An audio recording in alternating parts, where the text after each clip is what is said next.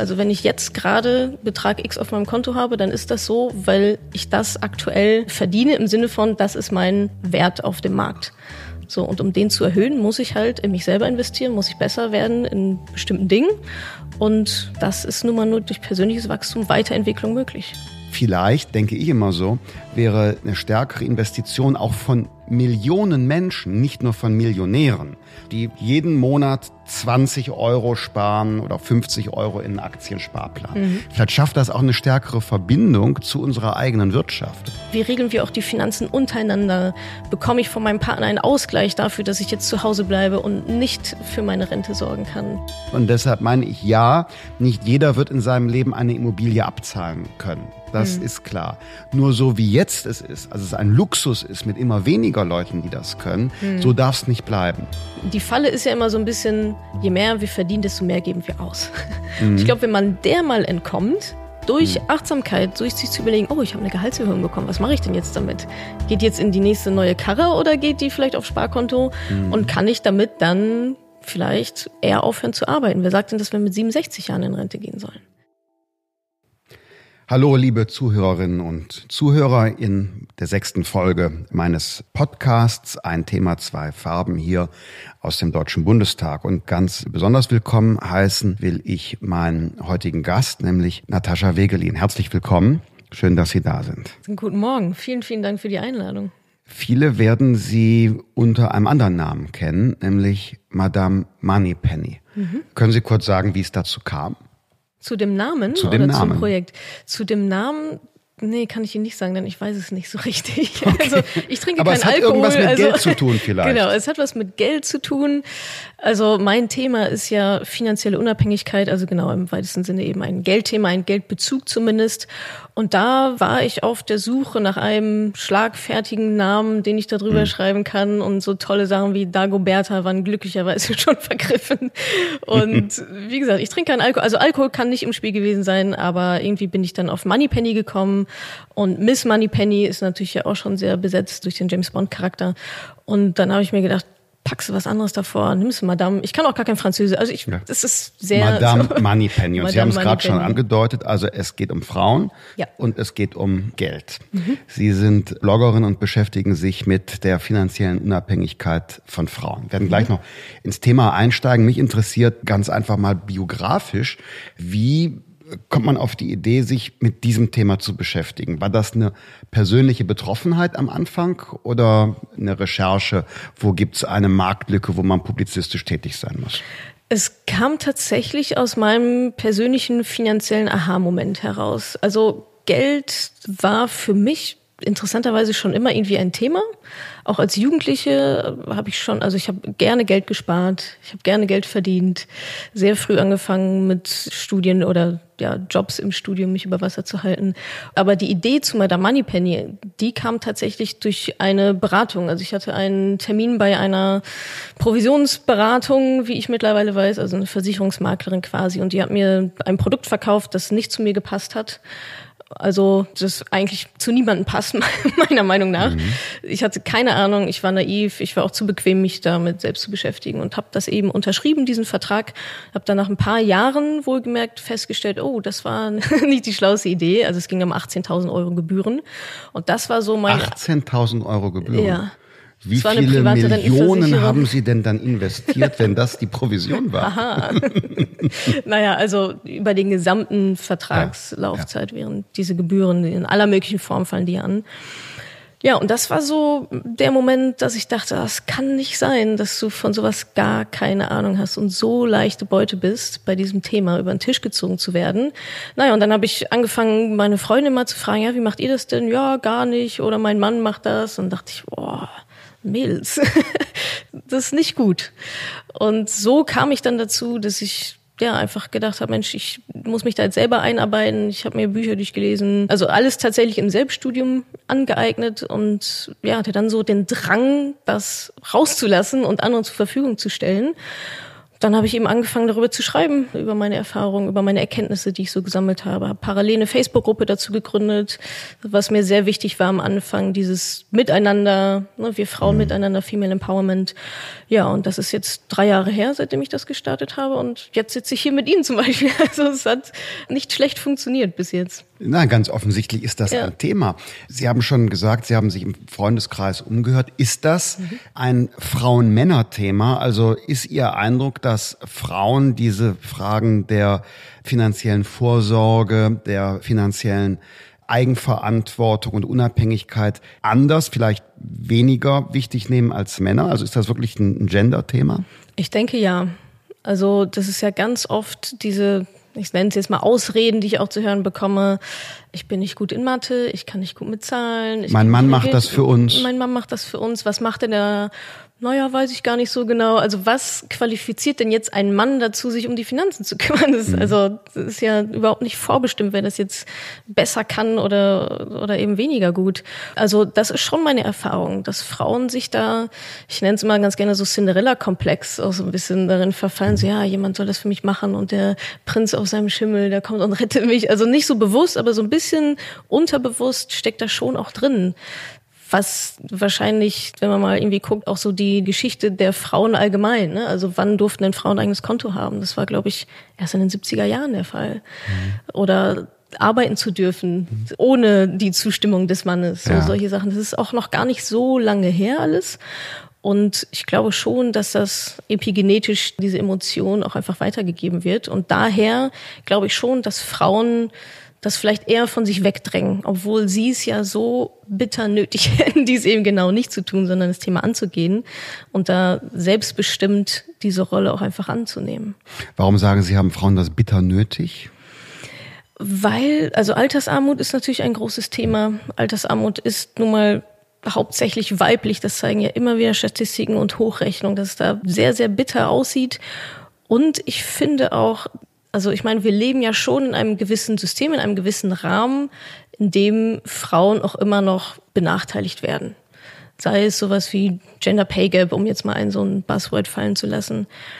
Aber trotzdem kann ich ja als Frau oder auch einfach als Individuum in diesem Rahmen noch das Beste für mich herausholen. Und da ist dann natürlich auch jede für sich selbst verantwortlich. Also klar, wir haben. Wenn wir Gender Pay Gap ansprechen, ja. würde das ja wenn man das übernimmt, was Sie mhm. sagen, bedeuten, dass zum einen mal Frauen sehr genau überlegen sollten, welchen Beruf sie wählen und was sie studieren. Da habe mhm. ich den Eindruck, gibt es auch bestimmte Frauenberufe, Sicherlich, wo Frauen ja. Äh, genauso gute Ingenieurinnen werden könnten, wo man höhere ja. Einkommen erzielen kann. Ja. Aber gibt es vielleicht auch noch was Zweites? Also ich nehme Frauen im beruflichen Umfeld oft als sehr sachlich, teilweise zurückhaltend, mhm. bescheiden, selbstkritisch wahr, obwohl sie sehr kompetent, mhm. sehr sorgfältig, sehr verlässlich sind. Demgegenüber der junge Mann kommt mit Einstecktuch und großem Ego, aber oft genug ist vielleicht ein Text, der bei der Bewerbung testweise geschrieben wird, orthografisch nicht vollständig überzeugend. Mhm. Aber der hat ja. Riesenvorstellungen davon, was er verdient und wie schnell weitergehen soll. Also ja. sprich, wenn ich zum Schließen des Gender Pay Gaps das erste Mal, dass man sagt, traut euch Frauen auch mal beim Chef zu sagen, übrigens, ich leiste gute Arbeit und ich finde, ich könnte auch eine Gehaltserhöhung vertragen. Definitiv. Also das ist, glaube ich, ein ganz großes Thema und da sind wir beim Thema Selbstbewusstsein ganz, ganz schnell angekommen. Also, dass Frauen sich, warum auch immer, mhm. wo auch immer wir das gelernt haben, ne, das liegt ja auch viel in der Kindheit. Jungs, ja, kletter hoch auf den Baum und noch höher, noch höher. Und bei Mädchen, na, nee, besser nicht, bleib lieber sitzen und sei ruhig. so übertrieben mhm. gesagt. Aber natürlich kommt das auch viel daher. Und sicherlich, also da kenne ich auch unzählige Beispiele von Frauen, die sich einfach total klein machen. Mhm. Und obwohl sie, genau wie Sie sagen, super kompetent sind und vielleicht auch kompetenter als der Mann in einer ähnlichen Position, aber der, wie Sie sagen, kommt da mit so einem Ego rein, mit einer inneren Überzeugung, vielleicht ein bisschen dann zu übertrieben an der einen oder anderen Stelle, aber da könnten sich Frauen zumindest in dem Bereich auf jeden Fall was abschauen. Und das heißt auch nicht, dass Frauen jetzt sich so verhalten sollen wie Männer, sondern einfach zu akzeptieren und auch auszustrahlen und auch einzufordern, was wir wert sind Mhm. Und das ist ein Thema des Selbstbewusstseins. Das kann man lernen. Also Selbstbewusstsein, von sich überzeugt sein, das ist keine Charaktereigenschaft, das ist eine Fähigkeit, das kann man lernen. Und das gehört also zu dem Beratungsprogramm oder dem Coaching, was Sie in Ihrem Blog anbieten? Teilweise auch, ja. Also ich glaube, es schwingt immer so mit. Gerade das ganze Thema Persönlichkeitsentwicklung, Wachstum, da ist man natürlich sehr, sehr schnell, wenn man über Geld redet, über Verdienstmöglichkeiten, über sich Träume zu erfüllen. Also da ist mein Ansatz schon, da ist jede für sich selbst verantwortlich. Und da muss ich eben auch die Schritte gehen. Und die Schritte sind eigentlich immer besser zu werden. Persönliches Wachstum. Also wenn ich jetzt gerade Betrag X auf meinem Konto habe, dann ist das so, weil ich das aktuell gerade verdiene im Sinne von, das ist mein anscheinend ja Wert auf dem Markt. So, und um den zu erhöhen, muss ich halt in mich selber investieren, muss ich besser werden in bestimmten Dingen. Und das ist nun mal nur durch persönliches Wachstum, Weiterentwicklung möglich ist eine sehr unbequeme Ansage, die Sie machen. Ne? Das ja. heißt, heißt, also heißt ja im Grunde lebenslang Weiterqualifikation, Lernen, Definitiv. komm weiter. Ja, ja ich höre ja. das gerne, was Sie sagen, weil ist auch meine Meinung. Bei Altersarmut wird ganz oft gerechnet, ja, jemand, der 35 oder 40 Jahre Mindestlohn bekommen hat, der hat so und so die Rente und so weiter, da müssen wir was tun. Mhm. Finde ich auch. Jemand, der 35, 40 Jahre im Mindestlohnbereich gearbeitet hat und eine kleine Rente hat, muss man was was tun. Aber wie wäre es vorher? Wir würden mal mhm. dafür sorgen, dass Menschen nicht 40 Jahre nur Mindestlohn bekommen, mhm. sondern dass wir ihnen helfen, eine Chance geben, sich beruflich weiterzuentwickeln. Aus der ja. Teilzeitfalle vielleicht mal wieder, wenn die Kinder größer geworden sind, die Arbeitszeit vergrößern mhm. und eben nicht nur so defizitorientiert denken und die Leute so ja fast abschreiben. Ne? Mhm. Ist halt Minijobber, ist halt Mindestlohn, das war's. Mhm. Ja. Und dann müssen wir am Ende was bei der Rente machen. Ja. Ja, also ich sehe das in zwei Dimensionen. Einmal natürlich dieses System, in dem wir uns bewegen, in dem es gewisse Regeln gibt, aktuell, die wir nicht akzeptieren sollten, aber für den Moment ist das ja dann nun jetzt erstmal so. Also da arbeiten wir auch alle gemeinsam daran, dass sich da etwas bessert, also auf der Systemebene, aber auf der Mikroebene bin ich immer noch für mich selber verantwortlich. Mhm. So und um da mir meine Träume erfüllen zu können, wie auch immer die aussehen oder mein Glück. Das hängt ja nicht alles nur vom Geld ab, aber Geld ist sicherlich auch ein Faktor da drin.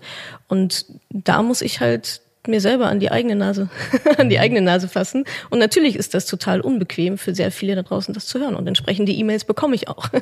Also so ist es nicht, aber es nützt ja nichts. Also die Frage ist immer, was ist die Alternative?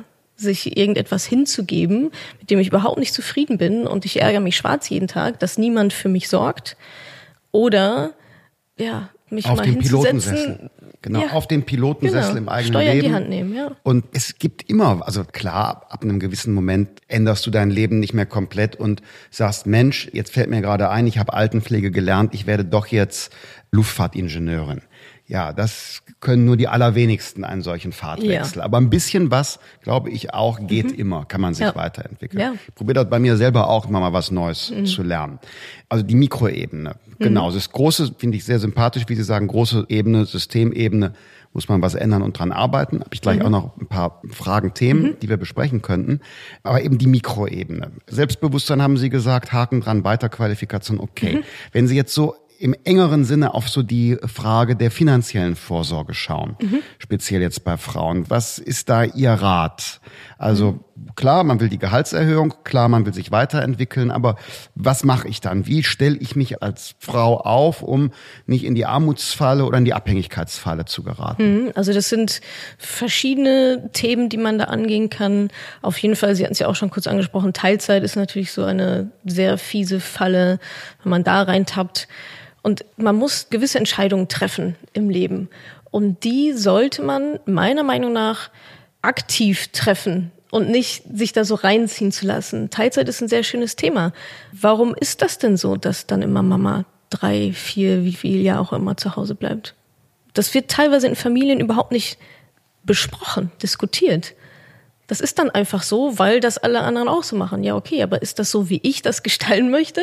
Mhm. Und nochmal, also das ist jetzt nicht, ja, wir schnipsen und alles ist anders und alles ist einfach. Also ich sage nicht, dass davon irgendetwas einfach ist, aber trotzdem so alternativlos gewisse Entscheidungen aktiv zu treffen und diese Regeln für sich aufzustellen, wie man leben möchte. Und Teilzeit ist natürlich ein Thema. Einfach mal mit dem Partner drüber sprechen. Okay, wollen wir Kinder? Ja, nein, ja, okay. Wie sieht das denn dann eigentlich aus? Wie regeln wir auch die Finanzen untereinander? Bekomme ich von meinem Partner einen Ausgleich dafür, dass ich jetzt zu Hause bleibe und nicht für meine Rente sorgen kann? Also das sind so sehr ja, operative von, vom Themen. Partner einen Ausgleich. Ja, zum Beispiel, ja. Also ich bleibe jetzt zu Hause, kümmere mich um die Kinder, arbeite nicht oder dann irgendwann mal Teilzeit. Natürlich sind das extreme Gehaltseinbußen, auf die ich mich da einlasse, obwohl ich dann den ganzen Tag arbeite, aber ich werde dafür mhm. nicht vergütet. So, das heißt, ich unterstütze meinen Partner oder Partnerin darin, dass sie oder er weiter Karriere machen kann, schön in sein Aktiendepot einzahlt oder was auch immer, während ich das in dieser Lage nun mal nicht kann. Das heißt, da muss irgendeine Form von Ausgleich muss es da einfach geben, meiner Meinung nach. Mhm. So. Das wäre ein Aushandelsprozess genau, innerhalb einer ja, Familie. Genau, eines, und das muss aber auch die Frau Paares. ansprechen.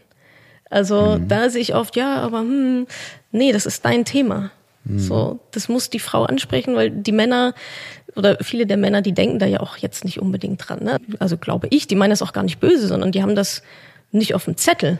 Mhm. Und das muss die Frau halt auf dem Zettel haben, weil das ihr Thema ja, und ist. da sprechen Sie eines der in meinen Augen größten Risiken an für Armut und Altersarmut, nämlich Trennung. Ja, Abhängigkeit ja. vom Partner. Ja. Abhängigkeit vom Partner. Lebensmodell, das irgendwie so komplementär ist. Wir machen mhm. das zusammen. Du machst Karriere, ich mach Kinder. Ja. Und dann kommt der Blitzeinschlag, dass man sie irgendwie mit Ende 50 trennt ja. und äh, jeder für sich seine Sachen macht und die Frau keine Unabhängigkeit, keine eigenen Rentenansprüche hat und so weiter und so Ja. fort. Kein Haus, in dem sie die ganze Zeit gemeinsam drin Kein gewohnt Haus, haben. genau, plötzlich kommt die Miete. Das Ja. Haus geht unter den Hammer, weil die Hypothek konnte nur gemeinsam bewältigt werden. Zum Beispiel. und, und, und, und, ja, und. Ja, das ist auf jeden Fall eine Krisensituation, in denen dann viele aufwachen und dann auch bei mir landen letztendlich. Und dann heißt es, oh, okay, heute ist Samstag, Dienstag ist der Scheidungstermin, was sollen wir denn jetzt tun? Ja, Ende 50 ist spät, mit Vorsorge Ja. anzufangen. ne? Genau, spät mit Vorsorge anzufangen. Trotzdem besser spät als nie, so plakativ das auch klingt. Aber ich glaube, da muss man dann auch ganz realistisch und pragmatisch rangehen. Wenn ich nicht mit 67 in Rente gehen kann, dann kann ich ja nicht mit 67 in Rente gehen. Ja. Teilen Sie meinen Eindruck, dass in Deutschland viele Männer wie Frauen sich bei diesen Vorsorgefragen unglaublich auf den Wohlfahrtsstaat verlassen, nach dem Motto, die Rente ist sicher und die Form der privaten Vorsorge in was auch immer, irgendwie so vernachlässigt, diskreditiert wird, fast so eine Art antikapitalistischer Ekel da ist, mit dem man sich selber eigentlich ja schadet. Ja, das kann ich so unterschreiben, ja. Also einmal, genau, die Rente ist sicher und der Staat muss und soll für mich sorgen. Und auch dieses ganze Private, die private, man muss natürlich auch sagen, Man wird dieses, verarscht.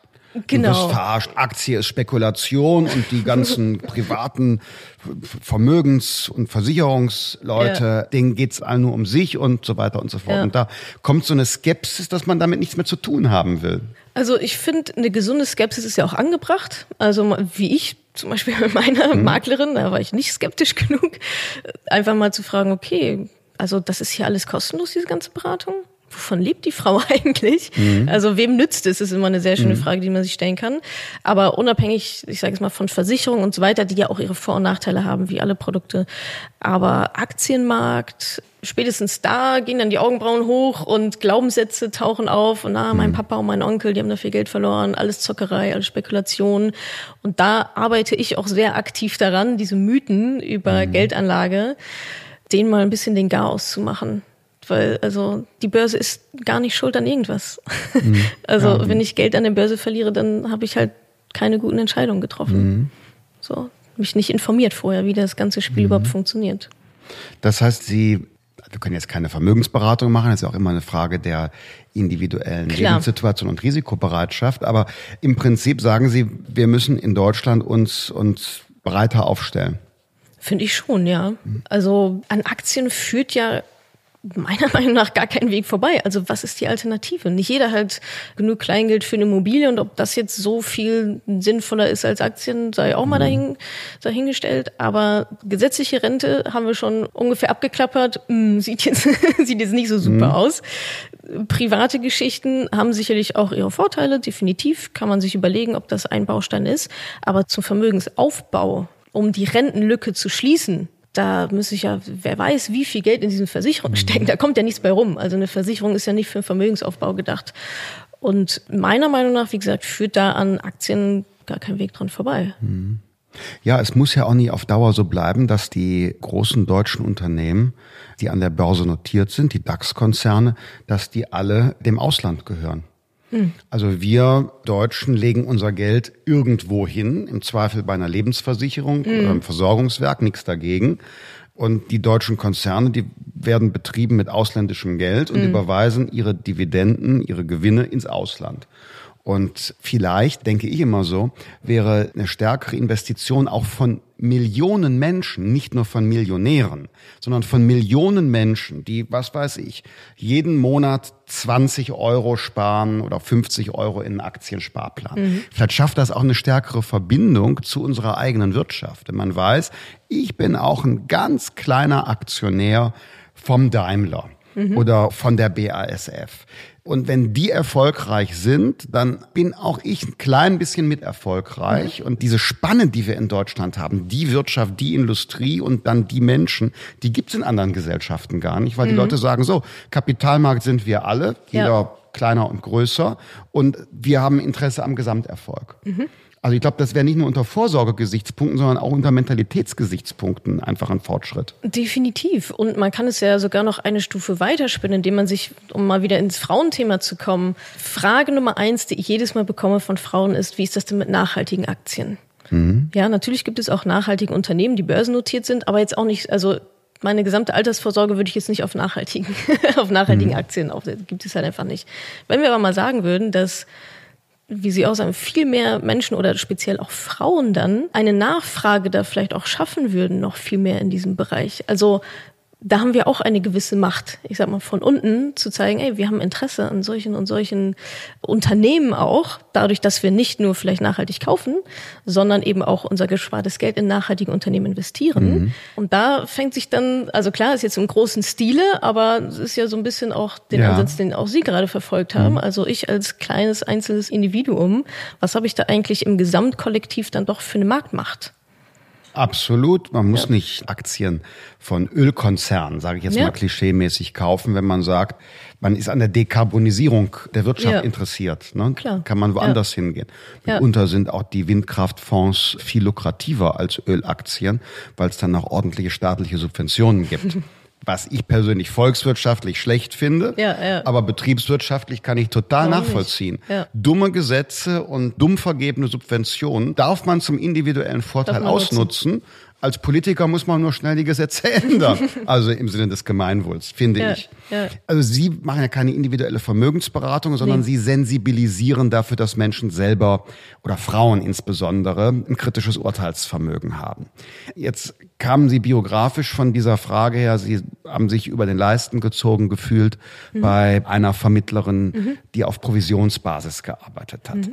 Das ist ja ein Thema, das hier im Parlament auch intensiv immer diskutiert mhm. wird, Provisions- und Honorarberatung. Ja. So, die einen haben eine Provision, die inzwischen aber auch ja ausgewiesen wird oder ne, teilweise zumindest ausgewiesen wird, um Transparenz herzustellen.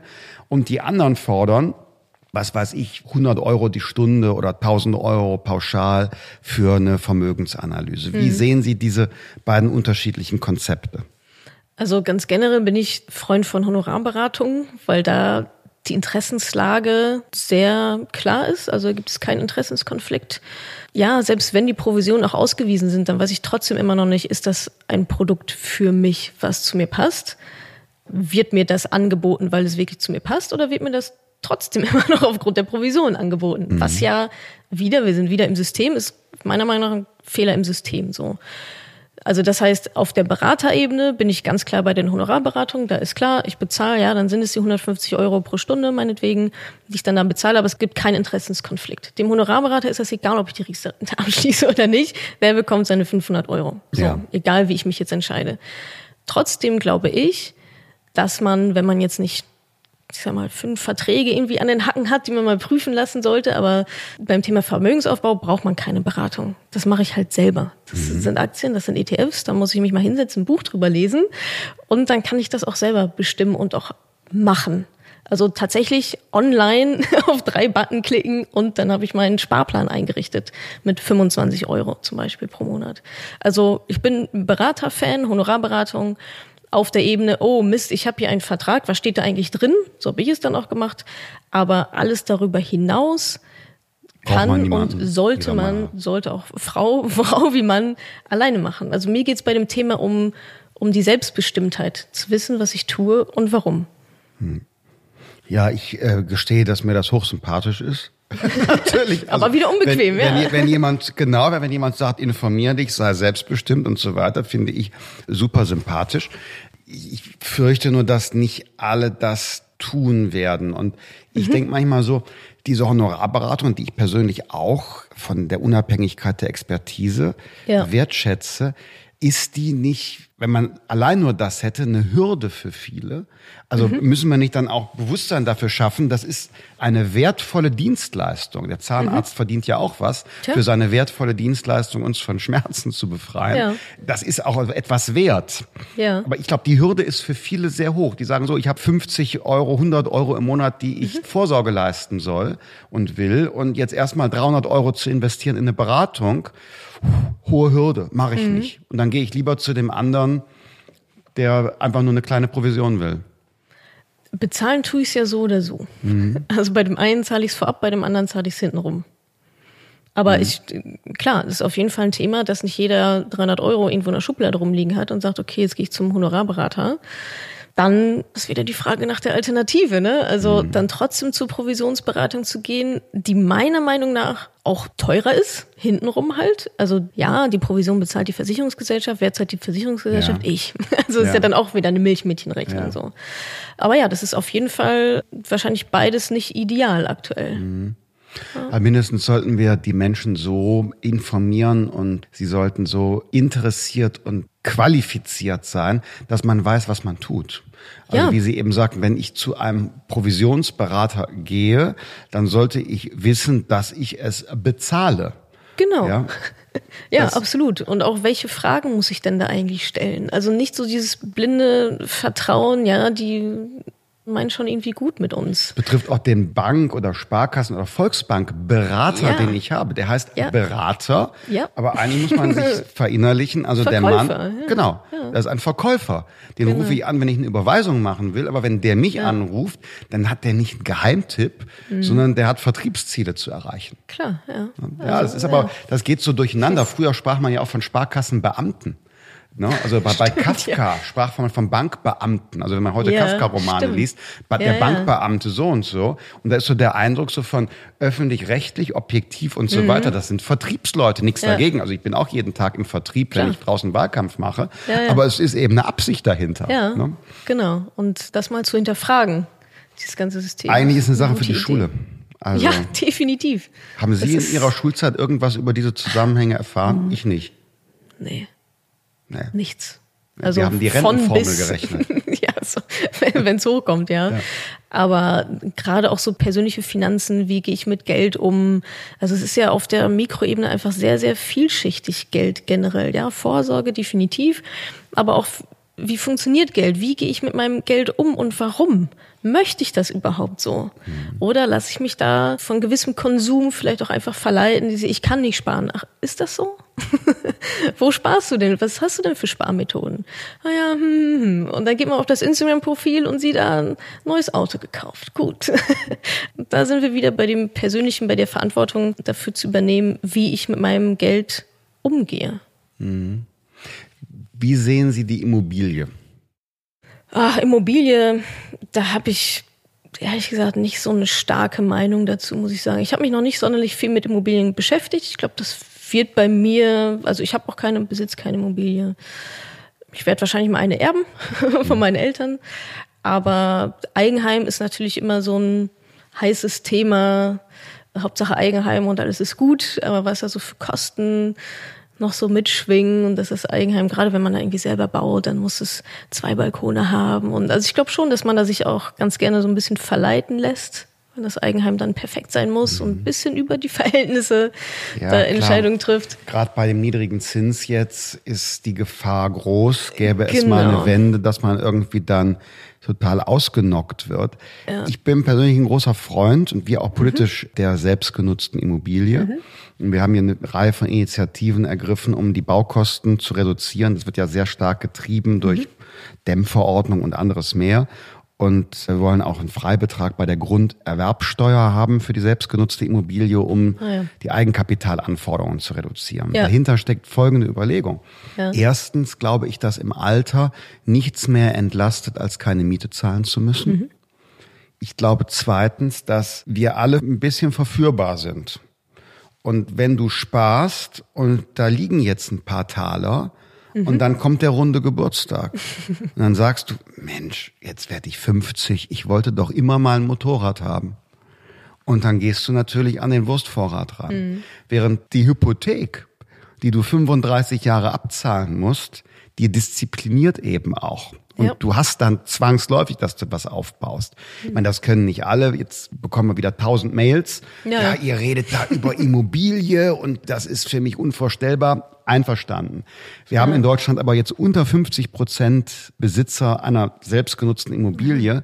Ja. In anderen Ländern wie Griechenland oder Rumänien oder Italien sind es 80, 90 Prozent. Und deshalb meine ich, ja, nicht jeder wird in seinem Leben eine Immobilie abzahlen können. Das mhm. ist klar. Nur so wie jetzt es ist, also es ein Luxus ist mit immer weniger Leuten, die das können, mhm. so darf es nicht bleiben. Sondern ich finde, es muss ein Baustein werden. Und es gibt übrigens noch einen weiteren Grund. Ich glaube, dass das ein Stück sozialer Zusammenhalt ist.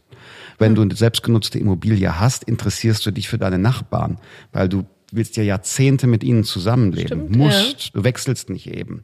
Du ja. interessierst dich auch stärker fürs Gemeinwesen. Und ich bedauere, dass wir in so eine gesetzliche Rentenversicherung und Mieterkultur eintreten und dass private Vorsorge, Kapitalmarkt, wie Sie gesagt haben, und eben Immobilie immer mehr zu einem Luxus werden und so gering geschätzt werden. Es fühlt auch. sich so an, ja. ja. Es, es fühlt sich so an, finde ich auch. Und auch da wieder bei einer Immobilie ja, wie Sie auch sagten oder angedeutet haben, es muss halt dann auch in meine Finanzplanung so ein bisschen reinpassen. Ne? Und dieses mhm. Sparargument, das sehe ich auch auf jeden Fall. Ne? Also bei Aktien oder auch Fonds, Vorteil, ich kann es direkt kaufen, ist quasi verfügbarer Nachteil, ich kann es auch direkt wieder verkaufen, verkaufen ne? äh, mhm. wenn ich in den Urlaub fahren will. Und das ist natürlich mhm. dann nicht der Sinn der Sache. Von daher sehe ich da auf jeden Fall auch viele Argumente auch für die Immobilie. Gibt es da eigentlich einen Trick, gegen diesen finanziellen inneren Schweinehund zu sagen, Mensch, ich habe jetzt 15 Jahre gespart, jetzt gönne ich mir was. Mhm. Und dann verfrühstückt man das, was man eigentlich fürs Alter zurücklegt. Da gibt es da irgendwie einen Trick oder haben Sie da einen Rat? Also für mich sind das Ziele. Mhm. Ganz ehrlich. Also Ziele ist für mich, also auch in meinem Leben, der absolute Dreh- und Angelpunkt. Wenn ich mir ein Ziel gesetzt habe, wofür ich, also einfach nur sparen, um zu sparen, ist jetzt irgendwie nicht so sonderlich effektiv würde ich denken. Aber wenn ich mir ein gutes Ziel auch gesetzt habe, wofür mache ich das eigentlich alles? Warum fahre ich an die Ostsee anstatt nach Thailand? Mhm. also, ne, das sind ja Entscheidungen, ja. die man treffen kann. Da ist wahrscheinlich Altersvorsorge jetzt auch nicht so das sexy Thema, aber man kann ja auch noch mal ein Stück weit emotionaler das ganze Thema angehen. Möchte ich meinen Kindern ein schönes Leben ermöglichen? Möchte ich in der Lage sein, für meine Eltern zu sorgen, wenn es hart auf hart kommt? Also das sind nun mal Ziele oder auch Vorhaben oder Träume, für die ich Geld brauche. Und da sind wir wieder bei der mhm. Verknüpfung mit Geld und Glück. so ein bisschen ja. Geld, Glück, Gesundheit. Also es gibt ja schon viele Aspekte des Geldes. Geld ist weder gut noch böse. Geld ist einfach nur ein, ein Instrument, ein Werkzeug, mhm. mit dem ich umgehen muss. Und das kann ich entweder so machen, dass es meinen Zielen dient, oder so machen, dass es meiner kurzfristigen hedonistischen Lebensweise ja. dient, mhm. wo ja auch, also ist auch wieder eine Entscheidung. Das kann mhm. man auch so oder so machen. Ich bin auch nicht Fan von, sich jetzt total tot zu sparen oder so, gar nicht. Also ich Nein, das ist ja auch eine Lebensentscheidung. Ja. Und wir sprachen ebenso über diese Rentenfrage. Mhm.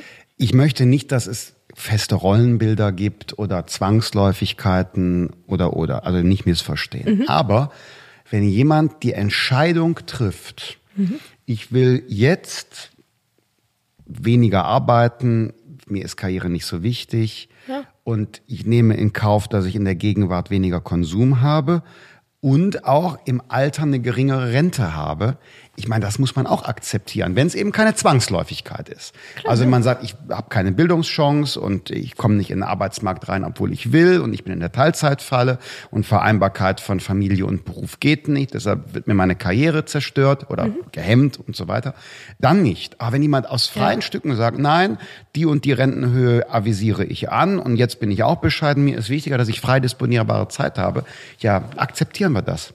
Total. Und ja, diese Entscheidung sollte man halt für sich treffen und zumindest mal drüber nachdenken oder auch zu wissen, dass es da auch andere Möglichkeiten vielleicht auch gibt. Ja, und natürlich ist es eine Entscheidung zu sagen, ich stecke jetzt erstmal ein bisschen zurück. Vielleicht verdient man auch, also die Falle ist ja immer so ein bisschen, je mehr wir verdienen, desto mehr geben wir aus. Mhm. Ich glaube, wenn man der mal entkommt, durch mhm. Achtsamkeit, durch sich zu überlegen, oh, ich habe eine Gehaltserhöhung bekommen, was mache ich denn jetzt damit? Geht jetzt in die nächste neue Karre oder geht die vielleicht aufs Sparkonto? Mhm. Und kann ich damit dann vielleicht eher aufhören zu arbeiten? Wer sagt denn, dass wir mit 67 Jahren in Rente gehen sollen? Mhm. Das sind dann natürlich Zusammenhänge, die müssen mir klar sein. Was natürlich mhm. nicht funktioniert, ist zu sagen, ja, ich mache jetzt hier irgendwie alle schön Piano und mache nicht mehr als hüpf nur so hoch, wie heißt das Pferd springt nur so hoch, wie, ja. wie die Latte hängt und erwarte dann aber, dass meine Träume sich von alleine erfüllen. Das funktioniert natürlich nicht. Haben also, Sie gerade einen spannenden Punkt gesagt. Wer sagt, dass man mit 67 in Rente gehen muss? Ja, ja absolut. Finde ich genauso dieses fixe Rentenalter. Ne? Mhm. Unsere Idee ist zu sagen, Ab 60 entscheidet jeder selbst, mhm. wann er gehen will. Einzige Voraussetzung, wenn die Summe aus dem, was du gesetzlich an Rente bekommst, betriebliche Altersversorgung und private Altersversorgung, mhm. wenn das insgesamt höher ist als die Grundsicherung. Das heißt, ah, ja. du hast keinen mhm. Anspruch gegenüber dem Staat, mhm. also gegenüber der Solidargemeinschaft, sondern du bist quasi unabhängig von ja. finanzieller Unterstützung durch andere. Mhm. Ab dem Zeitpunkt ist deine Entscheidung, wann du gehst und bekommst dann vielleicht eine geringere gesetzliche Rente, aber dann ist auch gut so, hast du dich frei dafür entschieden mhm. und dann bist du frei. So und stattdessen haben wir so dieses Stichtagsmodell. Und ja, genau. Sie sprechen von der Systemebene. Ich nehme noch mal die die Mikroebene, Mikro ne, nehme ich noch mal an. Ist ja in beide Richtungen dehnbar. Also natürlich kann ich jetzt mich mal richtig hinsetzen und reinkloppen und vielleicht mit 45 in Rente gehen, wenn das mein Lebensmodell ist. Okay, ja? das würde ich nicht schaffen. könnte, man, könnte man tun. Aber andersrum ist es natürlich auch, das hatte ich vorhin schon mal kurz angedeutet, wenn es halt nicht möglich ist, mit 67, ich sag mal, komplett in Rente zu gehen, dann ist das auch ein Thema. Dann kann ich vielleicht nicht mit 67 in Rente, wenn es dann halt einfach nicht reicht, dann kann Und ich mich Frau entscheiden. Wegelin, es gibt vielleicht sogar Leute, die wollen noch nicht mal mit 70 in Das Rente ist auch gehen. noch ein Punkt, genau. Hier gegenüber ja. in, in, auf dem Flur ist ein Kollege von mir, ja. der ist 78. Ja. Und der wird jetzt im Mai nochmal kandidieren als Ihr Kollege, Schatzmeister meiner Partei, weil der sagt, na ja, also mir macht Spaß, ich bin ja. fit, ihr braucht mich. Und ja. hat er recht. Und, genau. so, und für den, glaube ich, wäre es eine Drohung, wenn ich sagen würde, nee, Herr Dr. Solms, wir müssen uns jetzt ein bisschen ja. schonen, nicht wahr? Und deshalb, ne? Ja, und warum? Ne? Diese, diese fixen mhm. Rollenbilder, äh, wie, man, wie man leben soll, auch finanziell sein Leben einteilen mhm. Ja, das ist halt so die Box, in der wir stecken. Da lohnt es sich mal aus dem Fenster zu gucken. Also Sie sind ja die Expertin für die Mikroebene finanziell. Aber ja. ganz kurz noch die Systemebene. Ich habe das gelernt, finde ich gut. Mikro- und Makroebene. Jetzt noch mal kurz die System- oder Makroebene. Verfolgen mhm. Sie die aktuelle rentenpolitische Diskussion, die wir gerade führen? Stichwort Grundrente. Wenig zugegeben. Hm. Was bedeutet das genau? Ja, Kannst du mir also kurz erklären? Gibt, ja, klar, kann ich Ihnen gerne erklären. Es gibt einen Vorschlag des Sozialministers Herr Heil, der will eine Grundrente einführen. Mhm. Und das bedeutet, jemand, der ab 35 Jahre gearbeitet hat, der bekommt aus Steuermitteln einen Zuschuss. Mhm. Und zwar auf Basis der sogenannten Grundsicherung, die es gibt. Es gibt ja. ja die Grundsicherung im Alter und die will er quasi aufstocken für diejenigen, die ab 35 Jahre gearbeitet haben. Und das Vorhaben wird hier intensiv diskutiert, mhm. weil er will das machen, erstens ohne Bedürftigkeitsprüfung. Mhm. Das bedeutet, jemand bekommt auch Geld vom Steuerzahler, der jahrzehntelang ihren Empfehlungen auf einem Blog gefolgt ist mhm. und deshalb zwar eine kleine gesetzliche Rente hat, aber daneben eine private Vorsorge, vielleicht eine Immobilie, vielleicht mhm. hat sie oder er auch geerbt oder man hat eben eine Partnerin, einen Partner mhm. und lebt in gemeinsamen Haushalt. Also Das ist der erste Kritikpunkt an dem, was Herr Heil vorschlägt, die Bedürftigkeit. Ja. Und das Zweite, was wir kritisieren, ist, dass das Leistungsprinzip ausgehebelt wird. Mhm. Warum? Es gibt so Konstellationen, jemand arbeitet 34 Jahre, 30 Stunden. Jemand anders arbeitet 35 Jahre, 20 Stunden. Dann Okay. gibt's dieses Fallbeil, nur das eine Jahr Unterschied, obwohl die eine 35 Jahre mehr gearbeitet hat in der Summe der Stunden und die andere weniger, bekommt die eine Geld, die andere nicht. Und ich glaube, das gibt neue Ungerechtigkeiten. Und deshalb haben wir ein Konzept gemacht. Wir haben gesagt, okay, wir nehmen diese gesetzliche Grundsicherung, die es gibt. Aber es wird nicht einfach dahin aufgestockt und alles verfällt, sondern wenn jemand das ganze Leben 20, 25 Euro im Monat in die private Vorsorge investiert hat, trotz kleinen Einkommens, muss das einen Unterschied machen. Ob jemand 15 oder 25 Stunden die Woche gearbeitet hat, über 28 oder 38 Jahre, muss einen Unterschied machen. Also unsere Ja. Idee ist, wir haben die Grundsicherung, auf die wird alles angehoben, aber, also wenn man kleine Renten hat, aber Ja. von dem, was man sich selbst erarbeitet oder erspart hat, müssen 20 Prozent frei bleiben, die einfach oben drauf gelegt werden. Damit es einen Unterschied macht, Ja. was hast du während deiner aktiven Zeit gespart Ja. oder gearbeitet. Das ist so die Idee, dass so der Leistungsgedanke, der Unterschied dabei bleibt, nicht nur gleich. Ja, und auch die Eigeninitiative, die da auch gefördert würde dann. Ja, absolut. Die muss Genau. auch belohnt werden. Ja. Irgendwie. Heute schrieb einer in der Rheinischen Post, also meiner Heimatzeitung aus Nordrhein-Westfalen, da war die Überschrift Gleichheit ist Glück, hat der geschrieben. Und ich finde nicht, dass Gleichheit per se Glück ist, weil eben es muss doch einen Unterschied machen, was wir im Leben tun. Bist du sparsam oder nicht, risikobereit oder nicht? Dazu jetzt übrigens gleich noch abschließend Risikobereitschaft. Ja. Bist du risikobereit oder nicht? Konzentrierst du dich mehr auf den Beruf oder mehr auf Hobbys? Das muss doch am Ende einen Unterschied machen dürfen, finde ich. Ja, man muss natürlich trotzdem auf die Menschen gucken, die durch so ein System dann einfach durchfallen würden, die vielleicht nicht, ne, nicht Bedürftigkeit nicht die Möglichkeit hat. Genau, mhm. definitiv. Aber ansonsten finde ich auch, dass gewisse Anstrengungen, ob sie honoriert werden, aber zumindest incentiviert. Genau, vielleicht ist das eher so das Mhm. Anreiz, da, ja. Genau, also dass man den Anreiz gibt, okay, beschäftige dich doch mal vielleicht mit ein paar anderen Dingen auch noch. Jetzt habe ich gerade schon das Stichwort Risikobereitschaft genannt, weil das für mich so auf der Zielgeraden noch spannend ist. Mein persönliches Leib- und Magen- und Lieblingsthema ist Gründerkultur. Ah, ja. Ja, weil Super. ich finde, Gründerkultur ist toll. Das ist so Ausdruck des Zukunftsvertrauens, wenn man etwas gründet. Und ich liebe es, wenn Menschen ihre Lebensträume verwirklichen. Ja. Und ich finde auch spannend, wenn neue Dinge entstehen, neue Ja. Dienstleistungen oder Produkte, Technologien und so weiter und so fort. Sie sind ja auch Gründerin Ja. gewesen. Oder immer noch, oder jetzt, ja. Ja, je nachdem, wie man es definiert. Aber genau, ich habe gegründet. Also wenn man Madame Moneypenny jetzt mitnimmt, dann ist es quasi zwei, zwei Projekte, zwei Unternehmen, die ich habe. Genau. Und meine erste Gründung war wgsuche.de. Und das ist ein Portal zum WGs und Mitbewohner finden. Und das war so meine erste Gründung, da war ich 25. Genau. Warum gibt es so wenig Gründerinnen? Gründerinnen. Oder ist, täuscht mein Eindruck?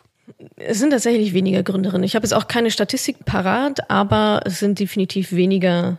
Und ich meine, man braucht ja nur mal Internetseiten wie die Gründerszene durchscrollen. Es sind immer die mit hellblauem Hemd und zurückgegelten Haaren, so um es jetzt mal Ja. übertrieben zu sagen. Ja. Immer ein, Klischees, ein, Klischees, ein, ist gewisser, halt so, hm. genau, genau. Ja, warum gibt es so wenig Gründerinnen? Ich ich weiß es nicht so genau. Ich glaube, wenn ich es ganz genau wüsste, würde ich sehr stark dagegen arbeiten. Aber es sind auch wieder Themen wie Selbstbewusstsein, wie Perfektionismus, dass wir uns da selber im Weg stehen. Sicherlich auch ein bisschen Mut. Und ich glaube, es kommt immer letztendlich darauf zurück, was denken andere Menschen über mich. Und ich glaube, dass wir Frauen damit ein viel größeren, größeres Problem haben als Männer beispielsweise. Also dieses beurteilt zu werden, ist mein Gefühl, dass wir. Frauen davor noch mehr Angst oder Respekt haben. Was denken die über mich? Was reden die über mich? Ähm, was ist, wenn ich das nicht schaffe? Das sind ja immer, also diese ganzen Selbstzweifel, Gedanken und fehlendes Selbstbewusstsein, das bin ja nicht ich in mir drin alleine, sondern das ist ja das Urteil der anderen Menschen. Und da habe ich schon das Gefühl, dass Frauen da anders ähm, mit umgehen und vielleicht nicht so proaktiv und sagen, ach komm, ey, ich mach das jetzt einfach. Was habe ich zu verlieren? Mhm. Mir wurde gerade letztens auch die Frage gestellt, ob ich manchmal so richtig Angst vorm Scheitern habe. Interessanterweise hatte ich da noch nie drüber nachgedacht, mhm. was also zeigt, okay, es gibt anscheinend keine Angst. Mhm. Und habe ich so ein bisschen mal selbst reflektiert, Mensch, woher kommt das eigentlich? Und bin dann darauf gekommen, dass ich in meinem Konstrukt tatsächlich nur gewinnen kann. Also entweder ich nehme mir etwas vor und es funktioniert und dann habe ich ein Gewinnergefühl, sage ich mal, ja, dann hat es geklappt, super, ich freue mich. Oder es hat nicht funktioniert, so wie ich mir das vorgestellt habe. Und ich habe aber zumindest daraus gelernt, mhm. was wahrscheinlich noch viel wertvoller ist, als wenn es geklappt hätte mhm. für die Zukunft, also für langfristig. Und dann habe ich mir die zweite Frage gestellt, Mensch, warum, selbst wenn es nicht klappt, ja, und ich habe daraus gelernt, warum warum fühle ich das so? Und da bin ich drauf gekommen, dass es mir sehr, sehr egal ist, was andere Menschen über mich denken. Mhm. Und das war aber auch nicht immer so. Ich glaube auch, dass das eine Fähigkeit ist, die man sich antrainieren kann. Also ein Reifungsprozess der Reifungsprozess, genau, den kann man aber auch beschleunigen, mhm. indem man sich mit positiven Menschen umgibt, indem man ein Netzwerk hat, das vielleicht ähnlich denkt, ähnlich proaktiv ist, lösungsorientiert und sagt, komm, mach doch einfach mal, scheiß doch drauf, was Tante Uschi sagt. Das ist deren Glaubenssatz, dass das nicht funktioniert, aber einfach mal machen und meine Güte, wenn es nicht funktioniert, was hat man denn zu verlieren? Ich krieg meinen Kopf irgendwie nicht daran, was die Leute zu verlieren haben. Das kann meiner Meinung nach nur Ansehen sein, wie auch immer das definiert ist, oder halt ja blöd dastehen vor anderen Leuten. Und wenn man das aber ausschaltet, dann wird's, glaube ich, richtig interessant für einen selber. So und ich glaube schon, dass, also es ist psychologischer Grund, wie immer eigentlich, warum vielleicht es dann auch weniger Gründerinnen ganz speziell gibt. Wir haben angefangen mit Frauen und Finanzen und wir enden mit einem, wie ich finde, großartigen Appell an die Unabhängigkeit, egal ja. ob Frau oder Mann. Frau Wegelin, vielen ja. Dank für das Gespräch. Ich danke Ihnen.